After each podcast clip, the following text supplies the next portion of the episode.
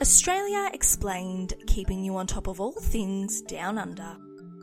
In this episode of Australia Explained, we talk about who owns news media in Australia, why it's important to know, and why it's being talked about right now.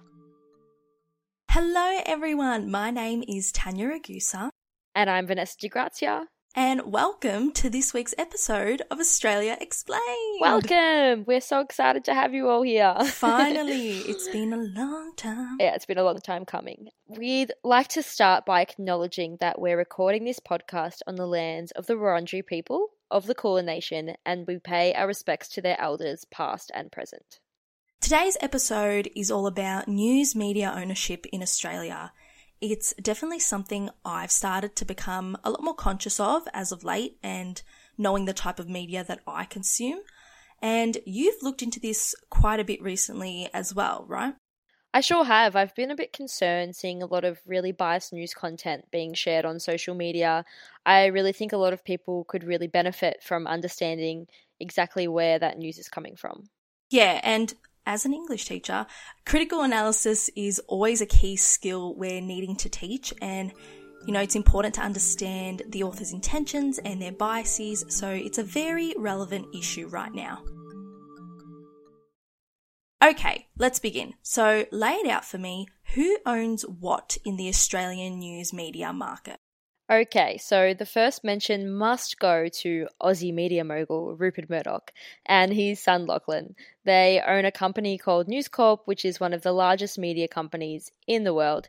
In 2013, it was reported that News Corp controlled around 64% of Australian news media circulation. So that's almost two thirds. That includes print such as newspapers, but also digital news sites. But it's pretty hard to know that percentage for sure when there's a big lack of transparency around who owns what in media companies.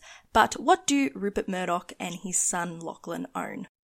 Well, the list of outlets that News Corp owns is pretty much endless, and we'll include a link to it in the show notes for you guys. But some that you might recognize include the Herald Sun, the Daily Telegraph, news.com.au, the Courier Mail, Sky News, the Australian, and even the local newspapers of all major Australian cities, including mine and your council newsletter, which is insane. Worldwide, they also own some really iconic outlets like the Wall Street Journal, Fox News, The Sun, and the New York Post. Moral of the story, they've dipped their toes in a lot of waters. Yeah, they're definitely everywhere. The second biggest player is Nine, who control around 26% of the Australian news media circulation.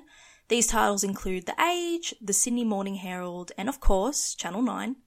Now, Nine isn't legally owned by anyone, but when you follow the tracks of one of Australia's richest families, the Packers, who we know for owning Crown Resorts, they once ran the network and mining billionaire Gina Rinehart also used to have a big chunk until 2015. Now, we'll do the maths for you so you don't have to. That leaves us with 9 to 10% of news media that is not owned by one of these two companies, and we haven't even included 7, owned by Aussie billionaire Kerry Stokes, or 10, where Lachlan Murdoch was previously CEO until 2014. It was only in 2017 when American broadcaster CBS bought out 10 that Murdoch and his associates were outed. Yeah, and this was quite a controversial case. Rumours are that a lot of those within Channel 10 were not happy when Lachlan Murdoch was CEO, and that's why the company opted for CBS so swiftly. Oh, poor Lachlan. Within the 30 top news outlets in Australia, the only ones that exist outside of these ownership circles that we've discussed so far are the ABC and SBS, which are both public broadcasters owned by nobody, and The Guardian, which is owned by an independent trust that works a little bit like a non for profit. No puppeteering billionaires in sight. No. So the other 27 top news outlets in Australia are all owned by those few people that we spoke about, but the vast majority of those owned by the Murdochs. Yep, it's wild. Okay, so is it normal to have such concentrated media ownership, meaning that such few people own most of the news media market in Australia? For a democracy, Not really. Worldwide, on one end of the spectrum, you have countries such as China, Russia, and Egypt, where you have a media monopoly, which means that one person or body is the main supplier of the news. And on the other end of the spectrum, there's the Scandinavian countries, the Netherlands, Switzerland, and surprisingly Jamaica, which all have very dispersed media ownership and strict laws to make sure it stays that way. Now, Australia definitely doesn't fall in the same category as China or Russia. These countries have almost 100% of their news media owned by the government. And in these countries, it's not like the government tries to fund independent journalism in any way. The media consumed in these countries is very directly controlled by their leaders. Yeah, that being said, Australia also doesn't line up with other democracies. New Zealand, the US, Canada, and the UK all have less concentrated media ownership than Australia. Is this even allowed though? What are the media ownership laws in Australia that control this stuff? In a snapshot, yes, it is allowed, and our laws are non existent. Oh, great. Yeah, so great. Um, in fact, in 2017, the Liberal government scrapped what little media ownership laws we had. So they removed a restriction that prevented companies from owning a newspaper, radio, and TV network in the same region, and also got rid of a rule which prevented a single broadcaster from reaching more than three quarters of the population at once. So we're now one of the only developed nations in the world without regulations on media ownership. What a great badge of honour to wear. we won! so, what does high concentration of media ownership mean for the freedom of press in Australia? Look, Australia still ranks pretty highly in terms of press freedom. We're currently ranked 35th out of 180 countries for press freedom, even though we've been slowly moving further down that list due to those changes in ownership laws that we just spoke about and more raids on journalists. But that highish ranking is mainly due to the fact that although legally there's not a lot protecting the freedom of press in Australia, it is still deeply embedded in our cultural values. We as Australians expect a free and fair press, and when we're aware of that being infringed on, we're likely to speak up against it.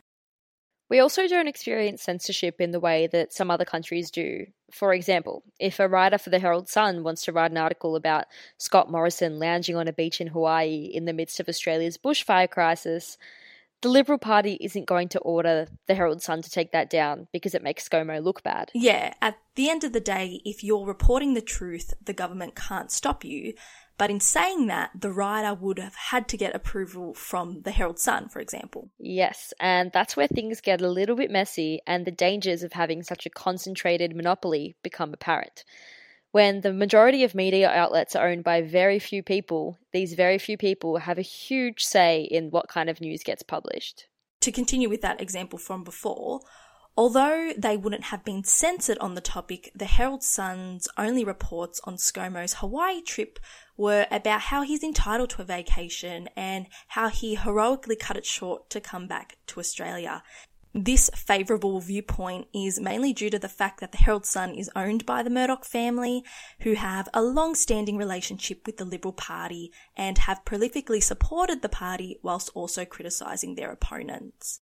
9 and 7 also lean slightly to the Liberal Party, albeit not as blatantly as News Corp and the Murdochs. And hence why a media monopoly can be dangerous. It gives too much control to such a small group of people around what exactly is reported. Exactly right. It gives these media moguls the power to deeply affect public opinion and even the government itself. Um, in the 2018 leadership spill, when ScoMo took over Malcolm Turnbull, it's been revealed that the campaign to get rid of Turnbull was actually started by News Corp through a series of headlines in the Australian and the Daily Telegraph. Even though T- Turnbull was a Liberal PM, Rupert Murdoch didn't really like him too much and actually said to other billionaire, Kerry Stokes, the owner of Seven, we have to get rid of Malcolm. Even if we get Labor for three years, I can still make money under Labor. Yeah, and actually, in Malcolm Turnbull's final press conference after being kicked out of office, he said it was, quote, a determined insurgency from a number of people backed by powerful, powerful voices in the media. So we can only assume who he was referencing there. Love a few billionaires getting around for a chat on which politicians they're going to put in power. of course, the mark of a great democracy. It's it's actually very fascinating to see the biases come out in the newspapers. I'd suggest anyone listening to compare the headlines in the Herald Sun and Sky News, which are owned by Rupert Murdoch, about Daniel Andrews and the hotel quarantine inquiry versus the headlines in independent outlets like the ABC and SBS. Yeah, very noticeable difference indeed. Yeah, very fascinating. Rupert Murdoch has been in the news a lot lately, with Kevin Rudd calling him an instinctive monopolist and urging the government to take action against him. But why now? What's going on? So, Kevin 07 is definitely not a fan of Murdoch's, and I think the hatred goes both ways. But at the moment, the drama revolves around something called the Australian Associated Press, or the AAP.